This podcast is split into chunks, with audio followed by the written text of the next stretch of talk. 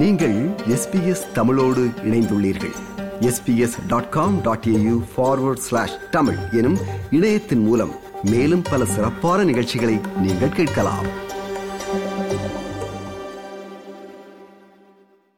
நாட்டில் பிரிட்ஜிங் விசாவில் உள்ள புகலிடம் கோருவோர்கள் நாட்டை விட்டு வெளியேறுமாறு உள்துறை அமைச்சகம் கடிதம் ஒன்றை அவர்களுக்கு அனுப்பி வைத்திருப்பது சர்ச்சையை ஏற்படுத்தியுள்ளது.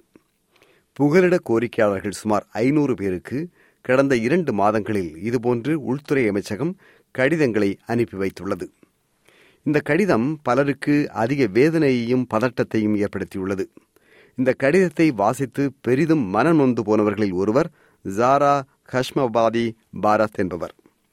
ஈரான் நாட்டிலிருந்து 2013 தனது கணவருடனும் 2 மகள்களுடனும் படகு வழியாக வந்தடைந்து 5 ஆண்டுகள் நவுரு தீவில் தடுப்பு முகாமில் இருந்த ஜாரா பிரிட்ஜிங் விசாவில் இங்கு வாழ்கின்றவர்.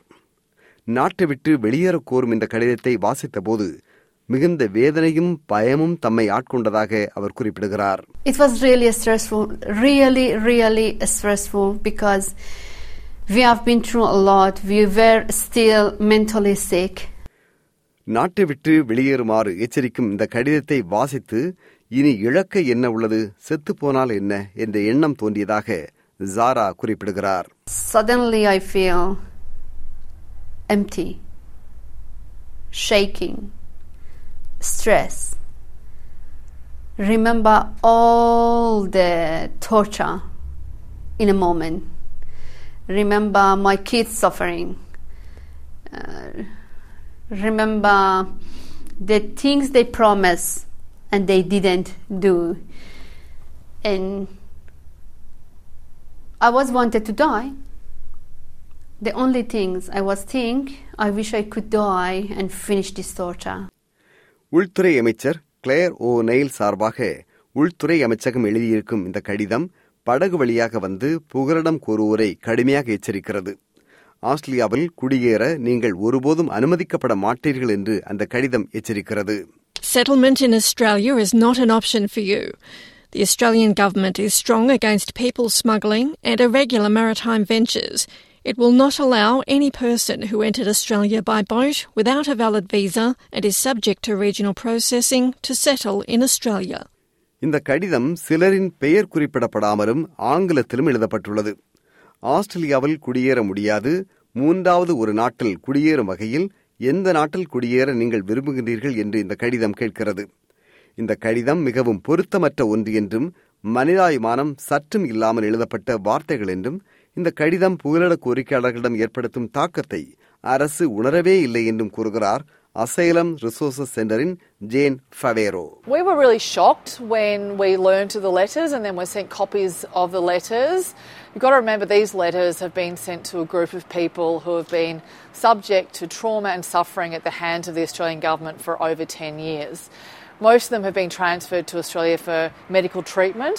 So to receive a letter that had language in it, which was demanding, was really surprising to us because it did not seem to consider the human element or the impact or distress these letters would cause on a group of people, on refugees who sought safety in our shores.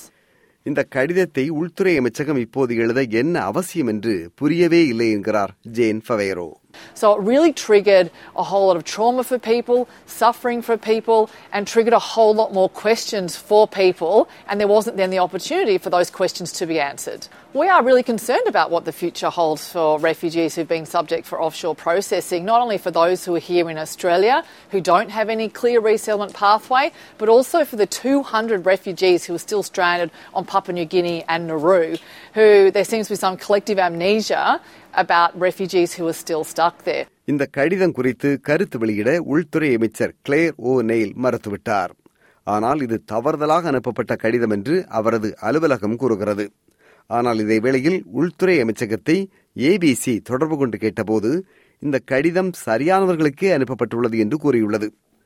ஆஸ்திரேலியாவில் நிரந்தரமாக குடியேற யாரெல்லாம் அனுமதிக்கப்பட மாட்டார்களோ அவர்களுக்கே இந்த கடிதம் அனுப்பப்பட்டிருப்பதாக உள்துறை அமைச்சகம் கூறுகிறது. உள்துறை அமைச்சரின் அலுவலகம் ஒன்று கூற, உள்துறை அமைச்சக அதிகாரிகள் இன்னொன்று கூற, இது புகலிட கோரிக்கையாளர்களிடம் மிகுந்த குழப்பத்தை ஏற்படுத்துவதாக ஜேன் ஃபவேரோ குறிப்பிடுகிறார். We were comforted to see the communications from Minister O'Neil saying that the letter was a mistake. However, I have since seen reporting today that the department is saying it wasn't a mistake. So we're getting really mixed messages. And what we really need to see is clear communication and clear intent that refugees will be treated humanely. And this letter was not an example of that, and then the confusion about was it sent in mistake or was it not sent in mistake. But at the end of the day, we really need to see trauma-informed communications and need to see a change in our approach to how we treat refugees. Liberal கட்சி புகலிடம் கோருவோர் தொடர்பாக கொண்டிருக்கும் அதே கொள்கையையே labour கட்சியும் கொண்டுள்ளது. படகு வழி வந்தால் அவர்கள் இங்கு நிரந்தரமாக குடியேற அனுமதிக்கப்பட மாட்டார்கள் என்பதே அந்த கொள்கை. ஆனால் இந்த கொள்கை ஜாரா போன்றவர்களுக்கு எவ்வித சட்ட ரீதியான முடிவையும் தராமல் இருப்பதுதான் இங்குள்ள சிக்கல்.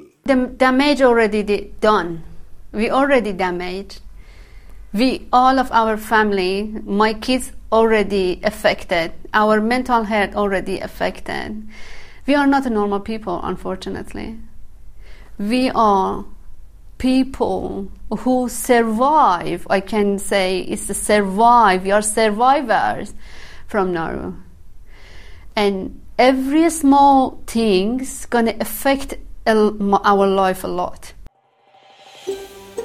இது போன்ற மேலும் பல நிகழ்ச்சிகளை கேட்க வேண்டுமா? Apple podcast, Google podcast, Spotify என்று பாட்காஸ்ட் கிடைக்கும் பல வழிகளில் நீங்கள் நிகழ்ச்சிகளை கேட்கலாம்.